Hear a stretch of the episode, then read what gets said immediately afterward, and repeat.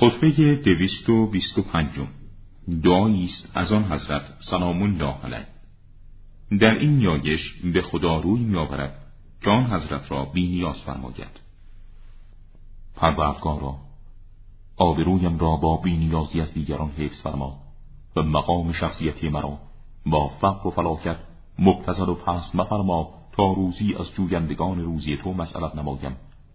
و از مردمی شرور از مخلوقات تو عواطف بطلبم و به ستایش کسی که به من عطایی کرده گرفتار آیم و به توبیخ کسی که عطایش را از من ممنون موده مبتلا شوم. در حالی که تو فوق همه این مردم هستی و اختیار تام عطا و معنع به دست توست.